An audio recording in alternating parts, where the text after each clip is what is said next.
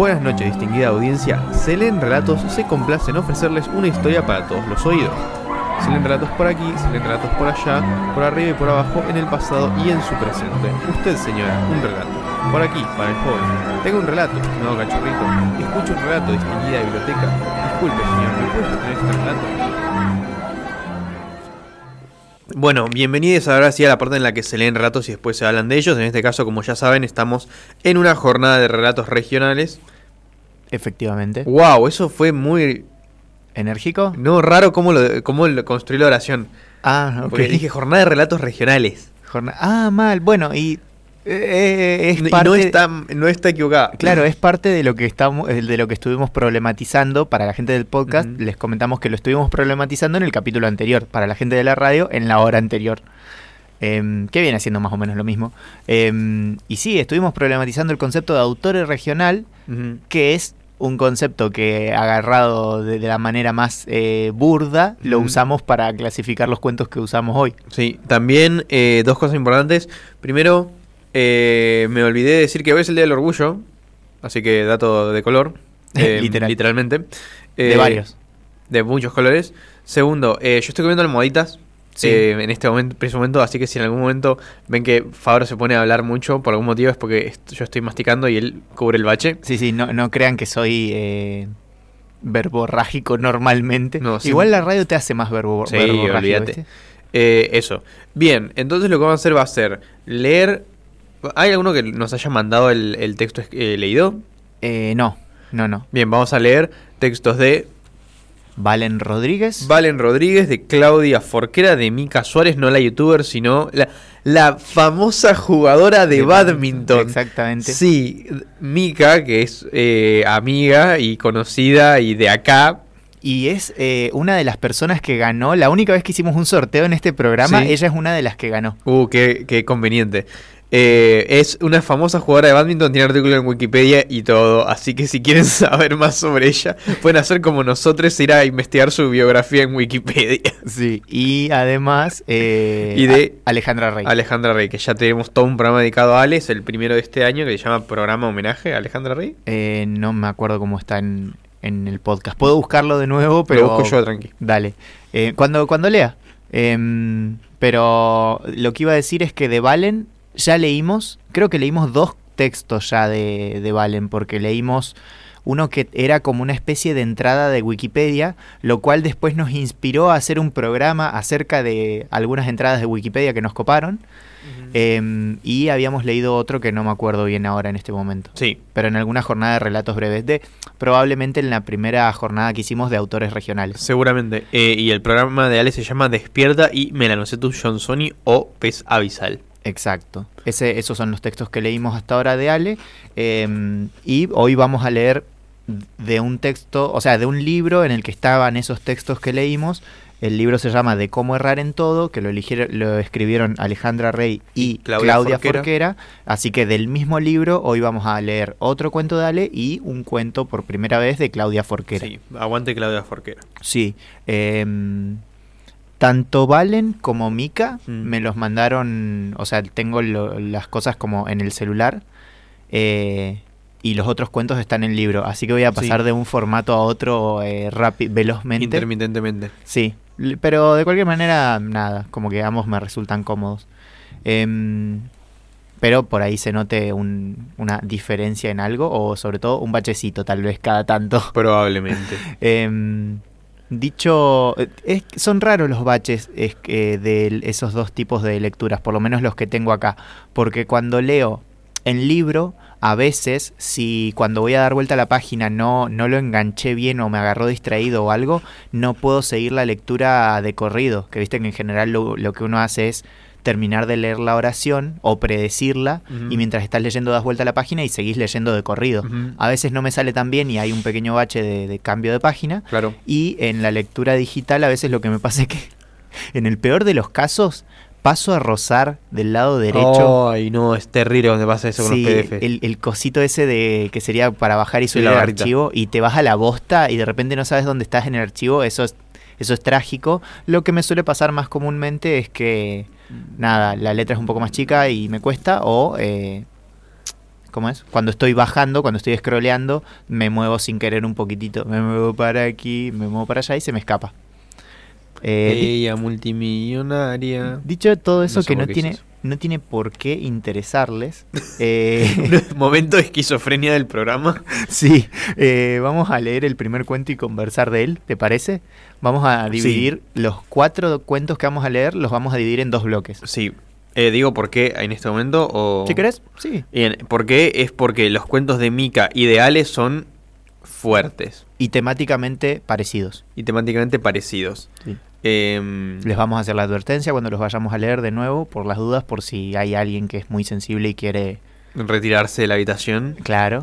Em, el- no estamos diciendo que sean cagones ni nada por el estilo, es No, una no, cuestión no. de cuidado, así que no tengan miedo de decir simplemente no, esto es una banda para mí, me retiro de la habitación. Sí, sí, les vamos a explicar después ahí cuando sea la, la advertencia de, bueno, ahora vienen, por qué, pero es una cosa seria, no es una boludez que estamos diciendo. Claro. Em, y los primeros son, no son temáticamente parecidos necesariamente, pero en contraste quedaban mucho más eh, juntos. Sí, totalmente. Em, y también hay una especie de conexión, creo yo, en el sentido de lo que estábamos hablando en la columna anterior. Pero bueno, ya lo vamos a desarrollar.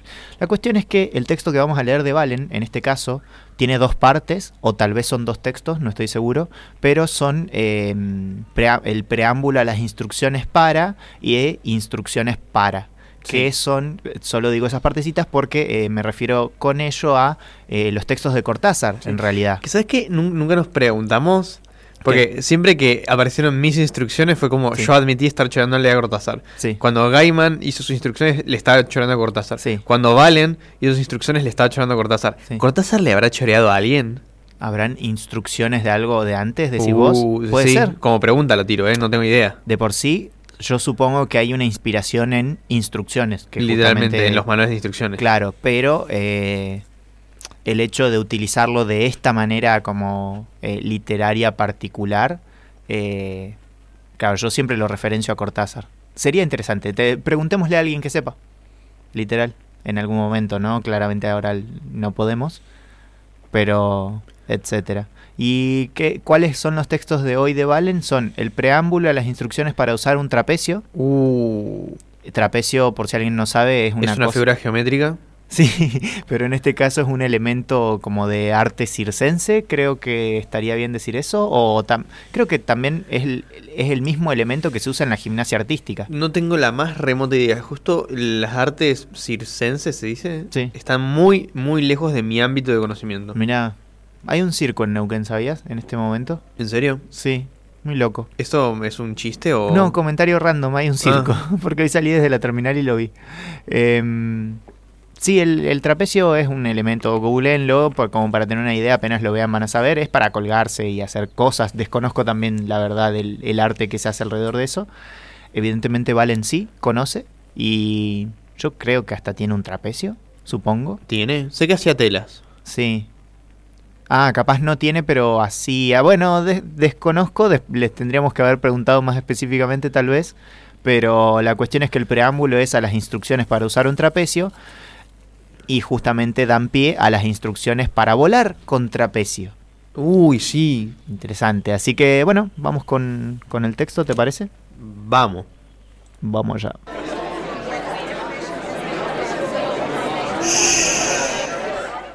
Preámbulo a las instrucciones para usar un trapecio. Piensa en esto. Cuando te regalan un juguete de circo aéreo, no solo te regalan un juguete, también te regalan un cálculo, un pequeño péndulo, un calabozo de aire. No te dan solamente un trapecio, que los cumplas muy feliz y esperemos que te dure, porque lo confeccionó un acróbata de esos reconocidos cuyos elementos son famosos por durabilidad y calidad de la más alta, con cabos forrados con tela brillante y barra encintada. No te regalan solo ese simpático columpio del que te colgarás y enredarás en tardes libres. Te regalan, no lo saben, lo terrible es que no lo saben.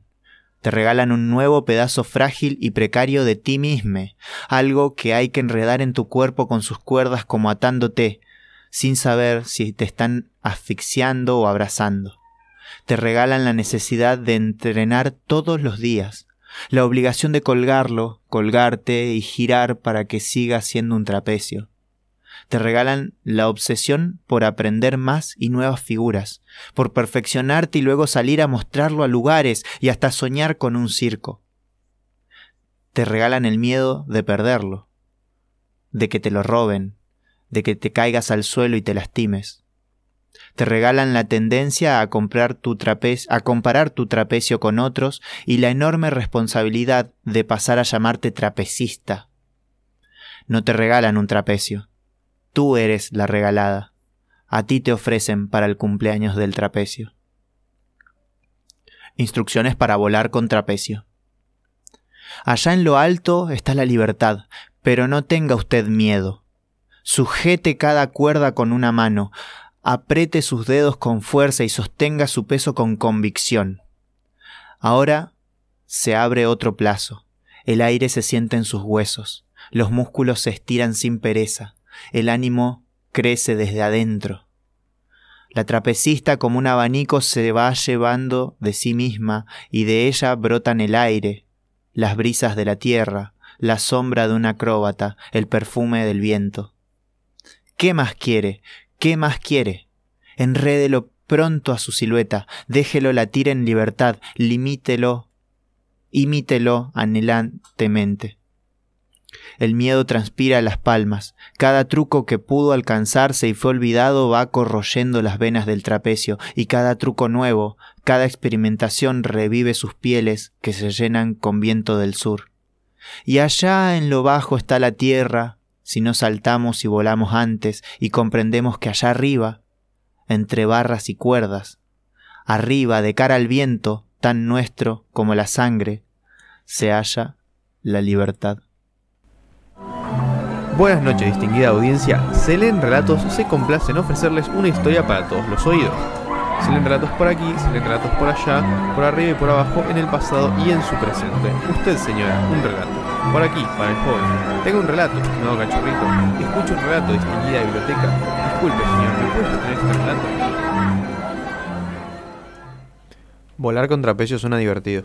Sí, totalmente. Suena muy hermoso, te tienta mucho. Em, y puse de nuevo el mismo separador porque me di cuenta de que tiene sonidito de circo.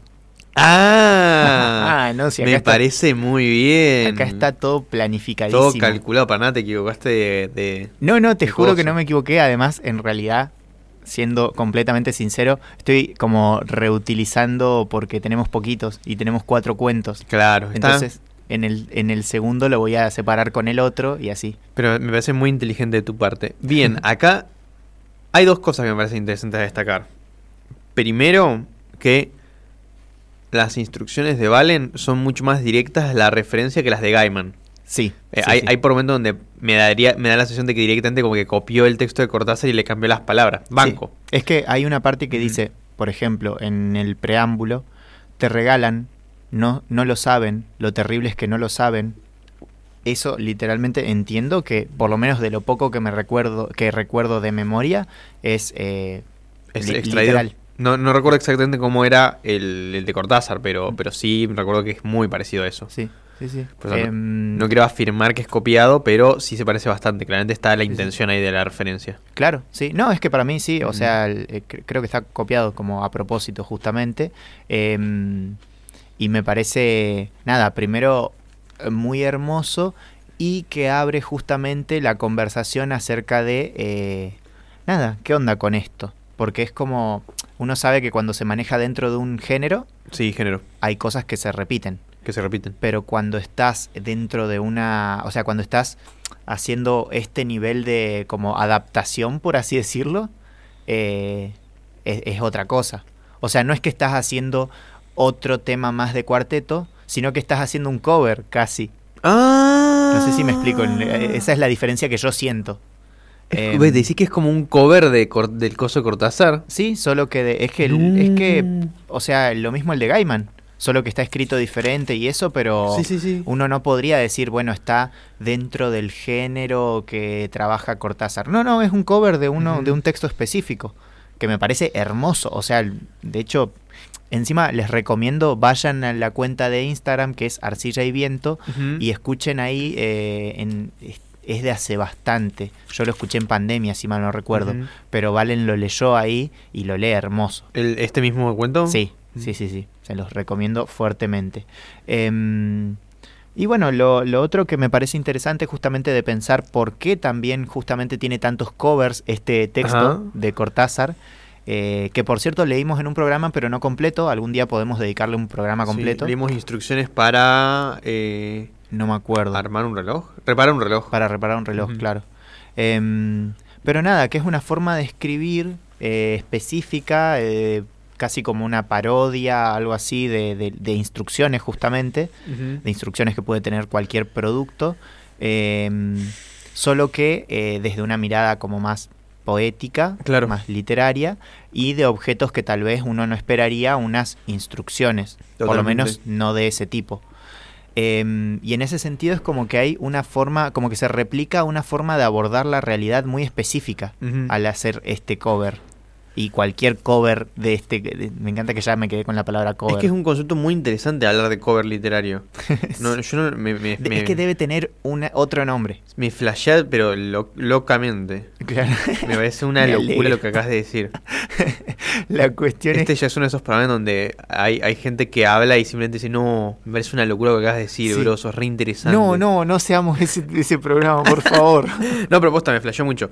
Eh, por esto, debe haber una categoría específica, sí, yo creo que sí. eh, pero como que si- siempre caemos en esto, en hablar de que se referencia, se referencia, se referencia, y cuando la referencia es tan explícita, tanto a nivel de, con- de contenido, este no, pero de forma y, y eso, como que no es solo del mismo género, es muy parecido y se nota que quiere ser parecido. claro, pero, Eh, entonces pero- me sirve mucho el concepto de, de cover. sí, pero para mí Sobre- justamente eso, que hace que sea tan específica la referencia, hace que sea tan explícita también la como lo, lo que viene detrás, que Claro. es justamente este abordaje de ese aspecto. Es como, bueno, no, no, no está tratando de imitar el texto de Cortázar, está poniendo, está como, eh, siento yo, ¿no? Que, eh, me transmite una persona que descubrió, aprendió o vio una forma de abordar la realidad, de ver una- un aspecto y dijo, che, me gustaría de esto, o, o yo veo la realidad de esta manera en tal cosa y lo quiero escribir, Mm. así que voy a aprovechar esto,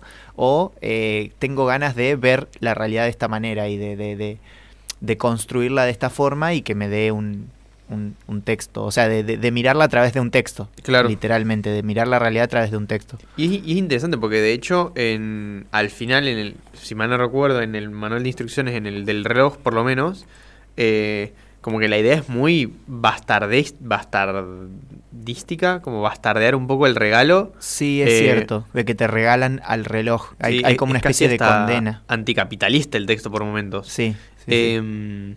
En cambio, el de, en el de Valen pasa todo lo contrario, me dan ganas de comprarme un trapecio. claro. Sí. Eh, me, Sí, parece, sí. me parece que esa intención es bastante clara. eh, y es totalmente diferente al es texto. totalmente opuesta. Claro.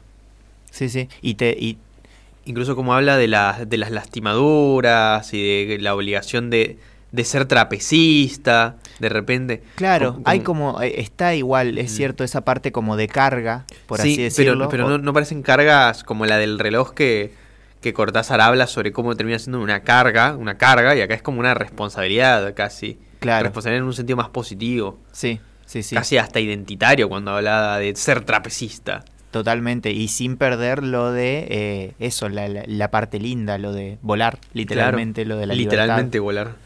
Em, Para mí eso es lo más interesante, que está haciendo un cover de un tema que hablaba sobre una cosa para decir lo contrario sobre otra. Totalmente. Me parece que se podría hacer con la filosofía, ahora que lo estoy pensando. Deberíamos hacer un cover eh, de esta manera, pero de filosofía. Porque filosofía, o sea, sería un cover de este texto de Valen, no del de Cortázar. Ajá. Porque en la filosofía también pasa esto de, de que hay como, no nos queremos llamar filósofes porque nos parece una palabra re grande y una responsabilidad enorme y, y dar cuenta de ser filósofe nos suena más pesado que simplemente nombrar el título que te dan en la academia y a la bosta. Claro. Y nada, es como una especie de regalo que te da estudiar filosofía, Sí. anotarte en la carrera. Em, bueno, dicho todo eso, pasamos al siguiente texto. Pasamos al siguiente texto, que se llama, Se llama... eh, es el de Claudia Forquera, sí, el de se llama Claudia De. Juan y José. Gracias. De Juan y José es entonces un texto que está en el libro de Cómo errar en todo, Ujú. De autoras eh, Claudia Forquera y Alejandra Rey. Sí. Em, y es un texto bastante cortito y lo vamos a disfrutar en este momento. Disfrutar si es que lo logro leer bien porque suelo mandármela. ¿no? Sí, vos mandale. Ahí vamos.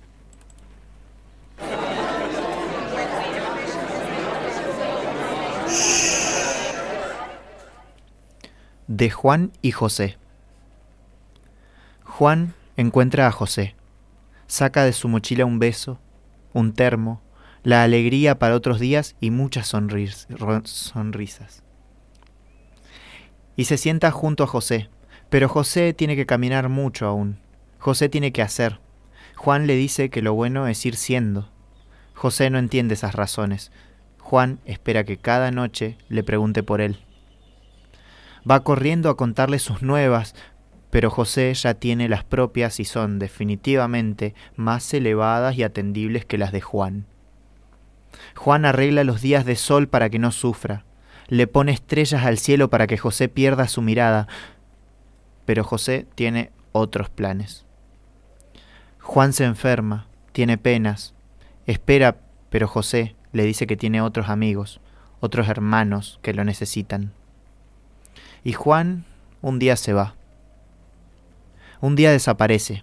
Así como llegó, inexplicablemente, José lo nota. Y piensa, este no entendió nada, boludeces de pendejo. Mira su reloj y descubre que está parado, que está detenido, que no ha perdido un solo gramo de energía. Y Juan toma esa mochila enorme, le duele un poquito el alma, pero toma aire del río y deja abrazos a la noche, saca las sonrisas y las reparte entre los chicos de la estación y otra vez Juan hace de su corazón una mariposa. Moraleja, el amor es tiempo dedicado. Selen relatos. Un té de hierbas ensoñadoras, cosechadas en granjas de la medianoche, acompañadas de suaves comentarios no literarios que empiezan en 3, 2, 1. Muy bien, gente.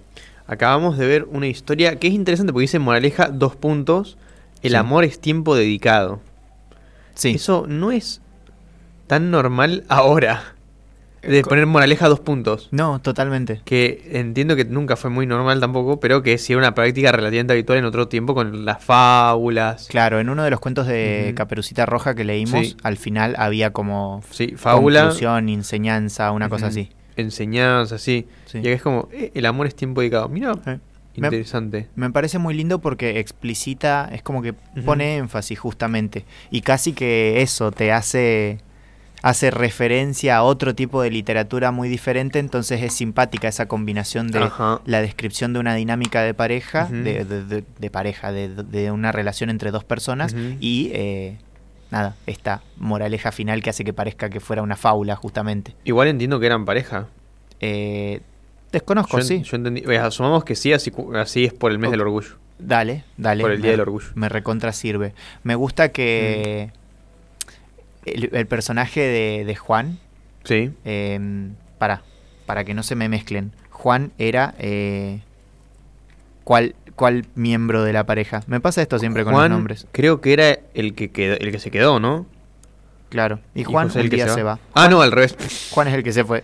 José es el como mala onda, por así Sí. decirlo, o el que no le presta atención a Juan. Juan es una persona que eh, reparte sonrisas y alegría y etcétera. Y me gusta que justamente se va haciendo eso por la estación cuando se va, justamente. Eh, me- nada, me lo imagino como una persona muy simpática. Hay personas que he conocido que me las imagino así. Como repartiendo sonrisas. Sí, sí, sí, literal. Sí. Em, sí, vos sabés que sí. Personas así como que, que- que las tengo en mi mente como personajes, porque tampoco conozco mucho y eso. Capaz justamente eso es lo que ayuda a que tenga solo esa imagen. Claro, ¿no? los, los personajes de la vida. Sí, pero nada, es un texto que brevemente te hace de repente empatizar con Juan, por lo menos esa es mi experiencia. Y, y José, nada, es... Vaya a saber, se, eh, podría existir este texto desde la perspectiva de José. Tal vez y- existe, tal vez existe José y Juan. Claro, O una, una exactamente. persona podría hacer un, un cover, ah, no sé un cover exactamente, Sí, que sea José y Juan. Que sea José y Juan y te cuente desde la perspectiva de José. Claro, capaz José estaba, yo que sé, con Quiló. Vaya a saber, no, no, no me interesa justificar a nadie ni nada, lo que sí. Me imagino a José tipo, sí, estoy ignorando a mi pareja, Sí. que se joda. Claro, la- la- la- el desinterés hecho mala onda encima. Mm. Eh, no, pero eh, nada, eso me, me parece muy, muy simpático y eh, que va en función de la moraleja, a eso voy. Porque es como que, bueno, evidentemente en el texto empatizás con uno y otro queda como el, el- justamente el desinteresado y eso, pero el objetivo era explicar el concepto que ella quería contar Sí. a la gente, que es, che, el amor es tiempo dedicado, como que eso es el, el trasfondo en última instancia de, de las cosas. Dicho eso, no estoy tan de acuerdo con esa frase, pero Uh, ¿no? bueno, no. ¿Por? Porque me parece que cada día... Uf, Pablo se sentó como diciendo, te voy a Te cagar bate. a... No, no, no. Yo, es que yo banco la frase, pero eh, No, o sea, en Banco. general la banco. Sí. eh, para mí es importante pasar tiempo con la gente que queremos. Eh, el tema es que, precisamente, tal vez est- estaría de acuerdo si se completase como parte del amor es tiempo dedicado. claro, Porque también puedes pasar mucho tiempo con una persona, pero, pero que la dinámica sea rechota, por ejemplo. es cierto. O no pasar mucho tiempo con una persona, eh, pero eh, que cuando estás sea significativo. Ya sea porque Mm. puedes o porque no. es que para mí Entonces, hay- para mí eh, me parece que es como un factor muy importante que, es, que está demostrado acá, porque más que el problema del tiempo, creo que el problema es el del desinterés. Es que yo al- al- lo que te iba a decir es que para mí el, el problema está ahí en que vos usaste la palabra pasar tiempo Sí. y para mí dedicar tiempo no es lo mismo que pasar Ni tiempo. hablar, con- con- totalmente. Y ahí sí hay una dimensión de lo cualitativo que es literalmente lo que estás diciendo. Que, que- así que es como que por eso me puse así, porque fue como, me parece que pensamos lo mismo, solo que capaz con palabras diferentes, pero nada, eso. sí. Igual para que ahora cambie mi, mi argumento si estamos en contra y podemos pelearnos por algo. Bueno, dale, por favor. Eh, para mí el amor es dar regalos caros. Tipo, si te tenés el Sí. iPhone, Claro. cortá. Y es que, es que coincido. Ah, coincide con todo. Em, nada, pero me parece muy, un Mm. texto muy lindo que rescata justamente esta dimensión del tiempo, el tiempo significativo, podemos agregarle, el dedicar tiempo en ese sentido. Sí. eh, como un gesto de amor que me parece muy real. Em, y tenemos una canción para separar con el siguiente bloque. Y previo a la canción, les decimos que les damos todo este espacio de toda la canción para que se alejen en caso de. Eh, nada, que por ahí despierte sensibilidades fuertes, Sí. temáticas que tienen que ver con eh, Violencia sexista, violencia sexista, Violencia violencia intradoméstica, violencia intrafamiliar, sí, violencia de eh, género, violencia de género, en general violencia de género. Sí, no. De hecho, me parece un tema justamente que hemos abordado Sí. eh, por diferentes textos, con diferentes personas, eh, y que me parece recopado trabajarlo, pero bueno, también puede pasar que eh, sea fuerte escuchar una lectura así para alguien, así que está perfecto y tenemos toda una canción Sí. para darles tiempo a, a etcétera. Mm, Aparte, y hago una cosa antes de que pase Sí. la canción, eh, justo con el tema de la violencia de género somos como muy... eh, no Cautelosos. sí, porque por él hemos hablado de la guerra, Sí, de la risa, tenés verdad, porque no hay gente que padezca la guerra en, claro. en Argentina, por lo menos ahora. Es que en última Em, instancia cualquier tema puede ser muy Sí. fuerte dependiendo de la persona. Pero, por, ejemplo, yo la otra vez en el taller charlaba con la gente que el himno de Neuquén puede, ser tra- no sé, capaz hay gente a la que le trae traumas por, la, por escucharlo en la escuela en un momento feo. Sí, puede ser. Pero a, a lo que voy es que justo el tema de la violencia de género es como está tan presente en todos los eh, espacios de la sociedad Sí, y tan cotidianamente, tipo, es, es re común que de repente te enteres que tal persona que conoces eh, fue víctima de cosas terribles, vos dices, a la cagazón, Sí. eh, es como adecuado ser, más, me parece que es pertinente ser más... Sí, es más de respeto que Sí. de, de cautela tal vez probablemente. Eh, sí, ni hablar. Se me acaban las almohaditas. No, F. Em, Las hice mierda. Bien, ahora vamos a leer Amor y Dulzura, que es el cuento de Mika. Sí, Eh, gracias Mika por mandarnos tu cuento. Sabemos que estás muy ocupada con tu carrera de badminton. eh, pero contexto Mika se retiró del badminton, tengo entendido. sí. Al menos como va competitivamente. Eh, pero gracias por mandarnos el cuento. Eh, Que procedo a leer si Sí, querés mandale. directamente. Ahí vamos.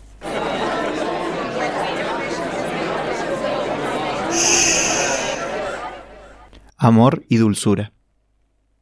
Agarrás la chaqueta de cuero y el atado de camel, la sube, la billetera y el encendedor en el bolsillo izquierdo. Tu mujer duerme, la nena en la cuna y el perro por primera noche en tres años de convivencia no rompe las pelotas. Dos cuadras al este, el kiosco del gordo sirve de entrada en calor. Una cerveza roja, de litro. Ocho cuadras más adelante, el pub, el alcohol, la droga, las tetas, las polleras, la colorada. Te sentís tan bien. ¿Quién carajo se quiere quedar a dormir con la vieja y la nena? Te metes, saludas a los pibes, pedís un gin. ¡Eh, tanto tiempo sin verte, che! El juego comienza. Ella siempre quiere jugar a mantener la atención y lo sabes. Ella te provoca, se moja los labios, te dobla su espalda, toda para vos. Esta noche tenés que dar el paso que sus ojos te ruegan hace meses. Se apoya en la barra, te apunta, te apunta con su culo de momento que te pide a gritos una nalgada. Te acercás. Cinco pasos de esfuerzo en atrapar su tanga con la mirada. Mmm, mirá quién vino. ¿Cuánto tiempo, caballero? ¿Podemos pedir un par de tragos si usted, dulce señor, invitase? Sacas la billetera y antes de saludar al barman, la agarras de la cintura.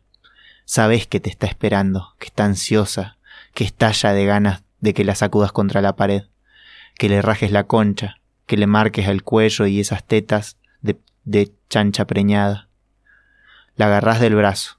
No hay mucho que esperar. Se ríe y te dice cortala. El baño es de ustedes ahora. No hace falta ningún frote, ella está lista.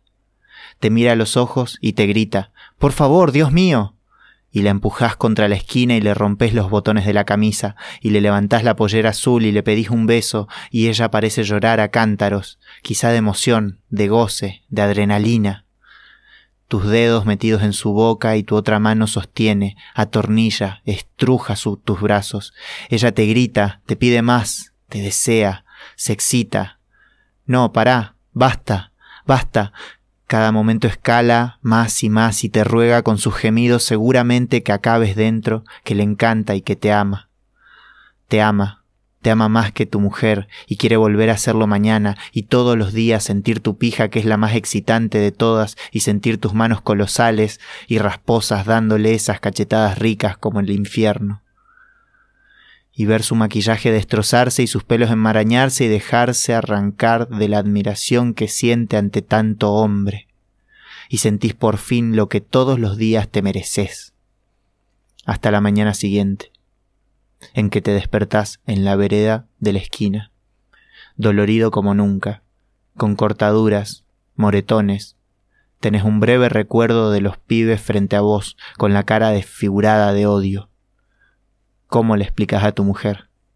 ¿Cómo le haces entender que ella quería, que dijo que sí, que ella te sedujo, que no lloraba, que no te pidió que te detengas, que sentiste que valías tanto que no pudiste evitar darle un rato de amor y dulzura de la mejor forma que te salió? Se leen relatos. Un té de hierbas ensoñadoras, cosechadas en granjas de la medianoche, acompañadas de suaves comentarios no literarios que empiezan en 3, 2, 1. Muy bien, tenemos entonces aquí Amor y Dulzura por Mika. Pregunta técnica. ¿Mika Sí. tiene un lugar donde publica sus cosas o son... Entiendo que no. Le podemos preguntar y, y comentarlo en la próxima, pero entiendo que no. ¿Qué nivel de privilegio tienen los oyentes de Sí. relatos que han podido escuchar esto? Sí, sí, sí. Son las primeras personas de la humanidad que escucharán cuentos publicados de Mika Suárez. Tal vez. La- desconozco totalmente, capaz sí. Le, le preguntamos y, y reafirmamos esa información o la contradecimos la próxima. Tal vez. Em, Cangrejo que dice tal vez. Cangrejo que dice tal vez. Bien. Eh, ¿Qué tiene de interesante este cuento?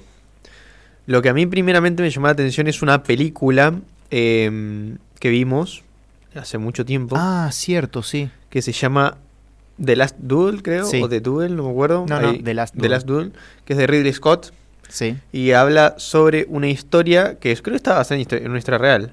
Eh, Eh, sí, creo que sí. Pero es como histórica, así que Sí, desconozco. De una violación que sucede en la Edad Media en Francia y todo el revuelo y juicio que sucede al respecto. ¿Qué tiene de interesante esta historia? Que se cuenta tres veces. La Sí. historia se cuenta desde tres perspectivas. De perspe- desde la perspectiva del violador, Sí. de la víctima y de el marido de la víctima. Sí, Y a una cosa que en su momento me llamó muchísima atención sobre esta película es que el victimario, eh, sí, el victimario, sí, en ningún momento se percibe como culpable. Claro. Nunca reconoce su culpa. Él, de hecho, desde en la escena en la que sucede la violación, nota que está haciendo algo mal, que es ser un adúltero, prácticamente. Y es como, de- en el sentido de, bueno, no digas nada, Tuki, la pasamos re bien, como casi una travesura. Claro. Y por, en por si alguien no entiende, se refiere a meter los cuernos. Como que Sí. lo único que de lo que se arrepiente es- o considera que está mal es que le metió los cuernos a un amigo. Sí. Eso sería, Pero hasta ahí nomás, ni siquiera es que le molesta demasiado. claro. Eh, entonces sucede algo parecido a lo que sucede acá, en donde el personaje que tenemos perspectiva es el violador, Sí. que no asimila que lo que está haciendo es un acto de abuso sexual. Claro. En, en ese sentido destaco Mm. mucho, que es lo que a, mí a mí más, más me llama la atención, que está escrito de manera tal que justamente está todo desde la perspectiva del chabón, es el, es- está narrado, enfocado en él. Eh, ¿Qué pasa? En el medio están los eh, como el, los, los gestos de que la, la mujer quiere que pare, le dice literalmente para, pero está todo metido entre medio de todas esta, estas palabras que te explican la como y te describen el, el- el énfasis, la sensación que está experimentando el tipo, o por lo menos cómo él lo está entendiendo. Claro. que, Que- ella quiere que lo- y lo que quiere justamente es una relación totalmente violenta eh, y el chabón está convencido de que eso es lo que ella quiere. Sí, sí, sí. y ahí está el tema justamente. Está todo escrito con el convencimiento de él y entre medio están ahí dispersas las veces que ella le dijo pará que Ujú. están ahí pero como están metidas dentro de todo eso como que pasan y vos de cualquier manera yo creo que a quien lo lee le, le- le impacta Y aparte, primero que nada, sí, de hecho me impactó bastante cuando lo leíste por primera vez. Sí. Es, Y- que, es que literalmente lees un pará en medio de un tipo que sigue, Sí, que no para. Eh, me parece muy interesante una vez que lo, que lo transitas, ah, que lo lees, porque, eh, que de hecho en la película creo que pasa lo mismo, están ahí las, la, la evidencia de, che, esto está mal, no, no está- pero el personaje está, el personaje masculino, está tan en esa, digamos, en ese acto de violencia, que él directamente no lo asimila. Claro. De hecho, me, me acuerdo que, eh, bueno, acá ya lo acaban de escuchar, en la película era como que la víctima estaba llorando, literalmente, y era como, ah, no te, no te sientas culpable, que no está mal, como diciendo, no pasa nada que le metiste los cuernos a tu marido. Claro. De tenía soy yo mal, que estoy mm, haciendo cornuda a mi amiga, pero no esté mal. Eh, como una... Ahora es- un meme, sí, eso, pero como una percepción de la realidad totalmente alterada. Claro. Bueno, Sí. yo creo que en este sentido el, el- el personaje no es totalmente así, porque cuando termina dice cómo le explicas, cómo le explicas a tu mujer que ella quería. Entonces hay como una doble culpa. Primero el que le tiene que dar explicaciones a la mujer y segundo que no fue una violación según él, que, Claro. que en su mente ella quería, pero él como que entiendo yo que se da cuenta de, de- de lo que hizo, o sea, de que es una violación si la chica no quería y que él estaba convencido de que sí. Claro. Pa- parece que es bastante normal esta, este juego de... Porque te, ¿te acordás la- el tema de Ismael Serrano que te había mm, puesto una vez que... Bueno, que lo puse acá en el programa. Que es de un, un diputado que empieza a salir con una chabona menor de edad. Sí, eh, como que es bastante común el, el tema este de un personaje que está haciendo, a- lleva a cabo acciones de violencia sexual, pero el problema no es eso, sino que está metiendo los cuernos a la pareja. claro, Aparece bastante, es, es bastante normal. claro. Eh, o en el otro caso a un amigo. Hmm. O sea, está haciendo cuerno a un amigo. Sí, sí. Insisto en que Ujú. este personaje para mí no es solo eso lo que le No, da no, no, para nada. Pero como que aparece en varios lugares ya. Sí. Me parece interesante. Y al final, lo que está bueno es que, si mal no recuerdo, si no entendí mal el. El. Oh. El final, como que el, el ambiente reacciona Sí, y es expulsado del lugar o golpeado o algo así. Como que Sí. no, no- no queda. No, no, no lo termino de entender bien qué sucede exactamente, pero como que hay un fin. No dice moraleja dos puntos como el texto de Forquera, pero sí hay como un. No, esto estuvo mal. claro. Como que. ef- efectivamente estuvo mal. Y que- porque si no, capaz quedaba como un texto en, en el que estaba todo bien. Sí, sí, que está, está- o sea, está bueno hacer eso porque ¿Te, te conté lo que dijeron las hermanas Wachowski sobre Matrix? Sí, Bueno, eh, para los que no sepan, las hermanas Wachowski son dos mujeres trans y en Estados Unidos eh, el tema de las pastillas roja y azul que aparecen en Matrix es muy usado por la eh, el discurso conservador.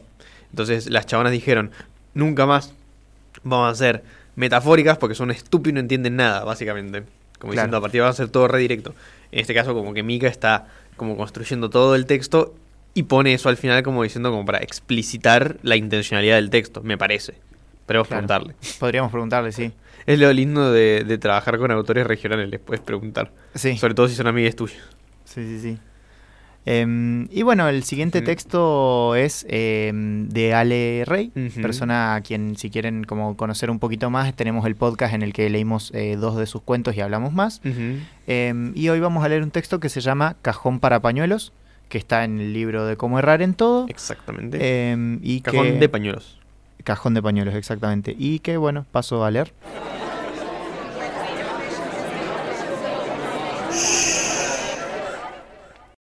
Cajón para pañuelos. Entra, sube dificultosamente, agarrándose la borrachera de las barandas de la escalera. Arriba ella, dormida, acurrucada entre las sábanas y su espacio vacío. Llega al baño y se mira al espejo. Se ve, y casi no se reconoce. Se moja la cara y encuentra otra vez ese reflejo. No es él el de ese vidrio, esos ojos no son los de siempre. O quizás sí, y el impostor sea el de las otras miradas. Sonríe burlonamente, las pupilas dilatadas de ira. Ella anoche no fue, no quiso acompañarlo. Hace días que pelean y pelean. Llevan nueve meses juntos, pero ese tiempo ha parido las cosas distintas a lo que imaginaron alguna vez al encontrarse. No es la rutina. No podría haberse aburrido tan pronto ella de él. Otra cosa sucede. Vuelve sus ojos a su imagen allí enfrente y piensa. Se moja las manos, junta un poco de agua en ellas, se inclina hacia el lavatorio y hunde en él en el líquido el rostro. Permanece así algunos segundos, aguantando la respiración, buscando respuestas. La ama, desde el día en que la vio por primera vez. Ella es delgada, inteligente y pequeña, pero bastante terca. Se incorpora lentamente y sus pestañas gotean, manchando el piso de humedad. El mareo no cesa. Vuelve a mirarse y se ve. Inspira profundo y retiene el oxígeno dentro. Está nervioso, demasiado, y tiembla. Ha hecho una promesa y ha cometido el descuido de traer a la casa las pruebas de no haberla cumplido. Otra vez ese demonio que lo mira desde la ventana del botiquín y se le ríe en la cara. No ha podido resistir, y su eco lanza carcajadas como espadas que se le clavan en la frente. Ha quebrado el pacto y ella duerme tranquila, ignorando lo mucho que él la necesita. Sabe que, al llegar a la cama, no podrá imitarla, pues la conciencia le riega la- las culpas sobre el insomnio y le quiebran los párpados hasta dejarlos completamente abiertos y sin reacción. Camina dos pasos hacia el pasillo y se descubre tan borracho como antes, o tal vez peor, pues ahora al vértigo y las náuseas se le han sumado unas terribles ganas de matar. Ira, una profunda ira por saberse impotente ante sí mismo. Enojo, porque ella descansa tranquila y no da excusas para acusarla. Llega hasta la cama y, suavemente, desliza desde un extremo las sábanas con que se cubre. Primero un pie, chiquito, cual geisha. Luego la adrenalina de la piel de sus piernas que tanto lo hacen perder. Un poco más y llega hasta sus caderas, inmersas en la velocidad de esa mortal curva hasta llegar a su espalda, el punto exacto de la locura enamorada. Duerme con el pecho sobre el colchón y con las manos escondidas debajo de la almohada y su rostro siempre sobre el mismo perfil. Debajo de sus brazos, por los costados, se asoma el busto de sus pecados más exquisitos. Es tan bella. Evita caerse y se descalza, para quitarse más cómodamente los pantalones. Se le acerca despacio, pues aún no está convencido de la intención de despertarla, y comienza a recorrerle los caminos con las huellas de su cuerpo. Intenta acariciarla disimuladamente, pero continúa borracho y los movimientos le salen torpes, hasta que en una mala maniobra pierde el equilibrio y tro- tropieza sobre su sueño, que despierta abruptamente. Ella abre los ojos, se asusta, mucho, no entiende. Él la mira a los ojos, le acerca la boca e intenta besarla, pero ella huele su aliento, pasado de alcohol, y corre la cara a un costado. El instante de manera hasta bruta, pero ella sigue esquivándolo. Aturdido, se le tira encima, casi desplomándose sobre su cuerpo y ella gira, tratando de sacarlo de allí arriba. Él cae al otro lado de la cama y la ve, esta vez sentada sobre la frazada y la agarra de un brazo.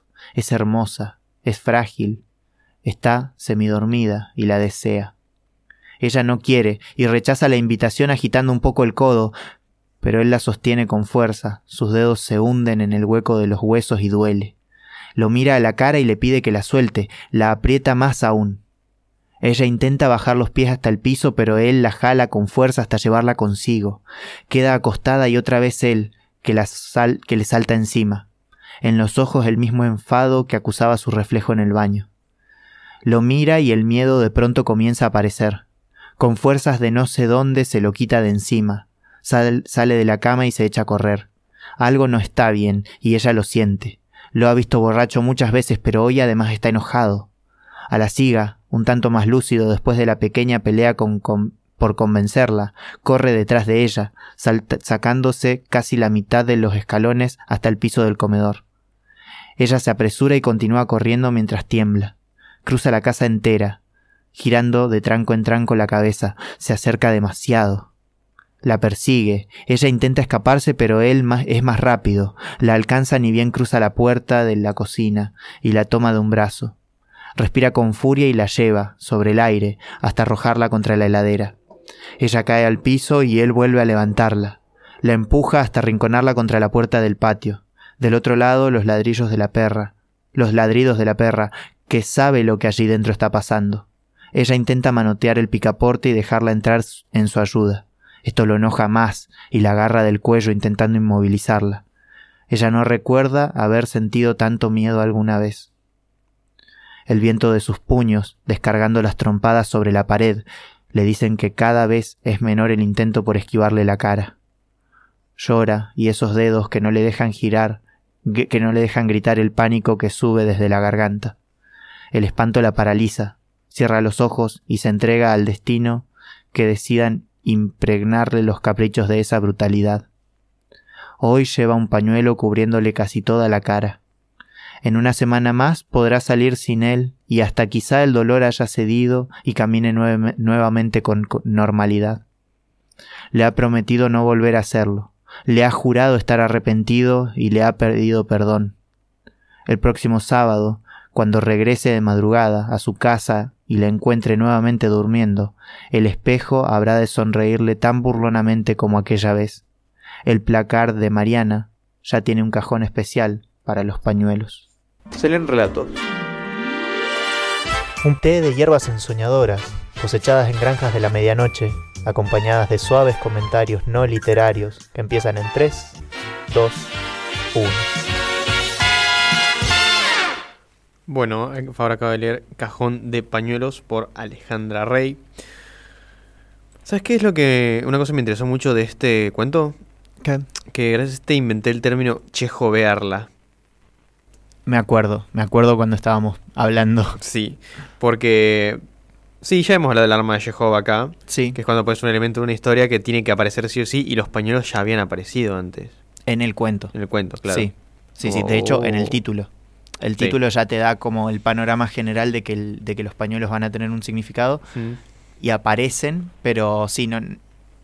O sea, aparecen eso, en el título no sé si tienen tanta preponderancia a lo largo, claro, pero, pero bueno, sí al final. Cajón de pañuelos. Evidentemente Clara- el cajón al final del cuento tiene el significado de darle permanencia a esa situación Ujú. que está pasando. Claro, claramente ya existe, debe existir un término para lo que yo denominé chejovearla, Sí. pero nada, me pareció simpático. Sí, pasa del título al final del cuento. Bien. Eh, ¿Cuánto tiempo tenemos exactamente? Muy poquito. Ah, bueno. La verdad, se nos hizo corto el programa esta Mm, vez. bastante. Em, pero Eh, te, te digo las tres cosas que me llamaron la atención a mí súper rápido. Em, primero, los lugares en donde transcurren las cosas. Primero frente a un espejo, que me parece que está muy bien ambientado para mostrar que hay una cuestión del chabón para consigo mismo. Ahí parece una cuestión de inseguridades, algo de traición tal vez de parte de él eh, y de enojo para consigo mismo a partir de eso también. Em, y eh, está la cuestión en este eh, esto también de, de una persona que está avanzando y hace algo y la otra eh, claramente, o sea, existe un abuso literalmente. en este caso va, va- es un abuso adentro de la casa, entonces Sí. como tiene unas dimensiones re, Que re de- feas de que la persiga dentro de la casa y todo. Que de hecho la mayoría de los abusos se dan por alguien conocido dentro de la propia vivienda. Sí. Es una cuestión estadística. sí. Y termina todo ocurriendo en el, o sea, los golpes y demás en la cocina, que también Sí. me parece muy significativo. Em, pero nada, me, me- me, parece, nada, un cuento muy bello que, bueno, le podríamos haber dedicado un poquito más de tiempo, se nos Sí. pasó. Pero bueno, ¿Vos? cuestiones de tiempo.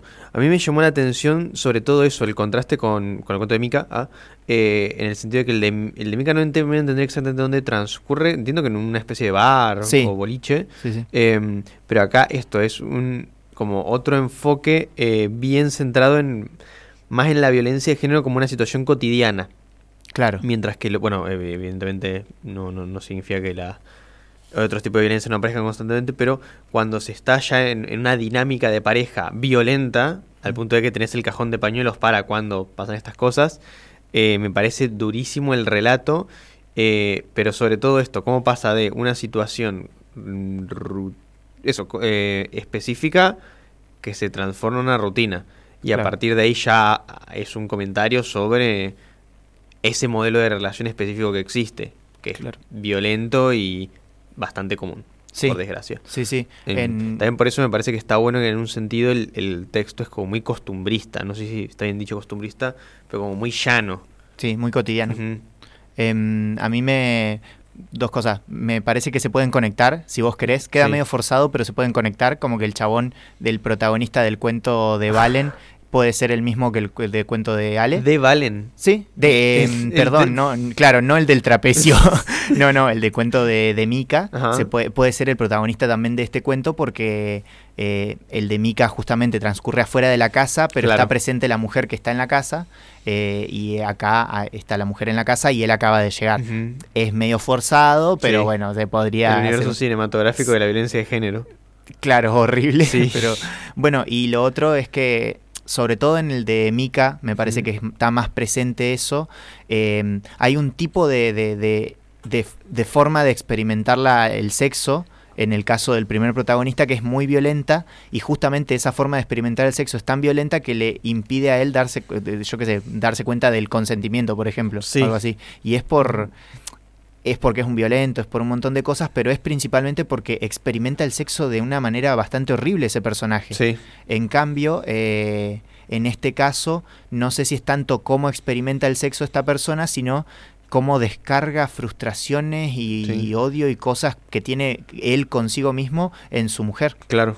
eh, porque es eso, sobre todo su mujer. Em, dicho eso, ¿vamos llegando al final? ¿Querés Sí. decir algo más o nos despedimos con la canción de siempre? Despidámonos.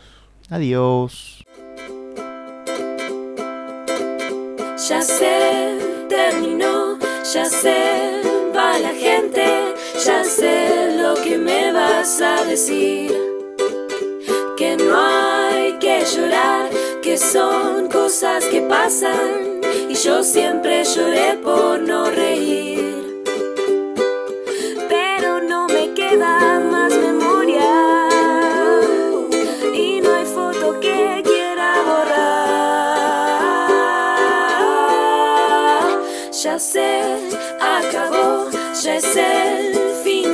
Fiesta y nace el tan temido que dirán. Si se fue con él, si ella se fue con ella y los que no entregaron ya lo harán. Si la vida es una orgía lenta,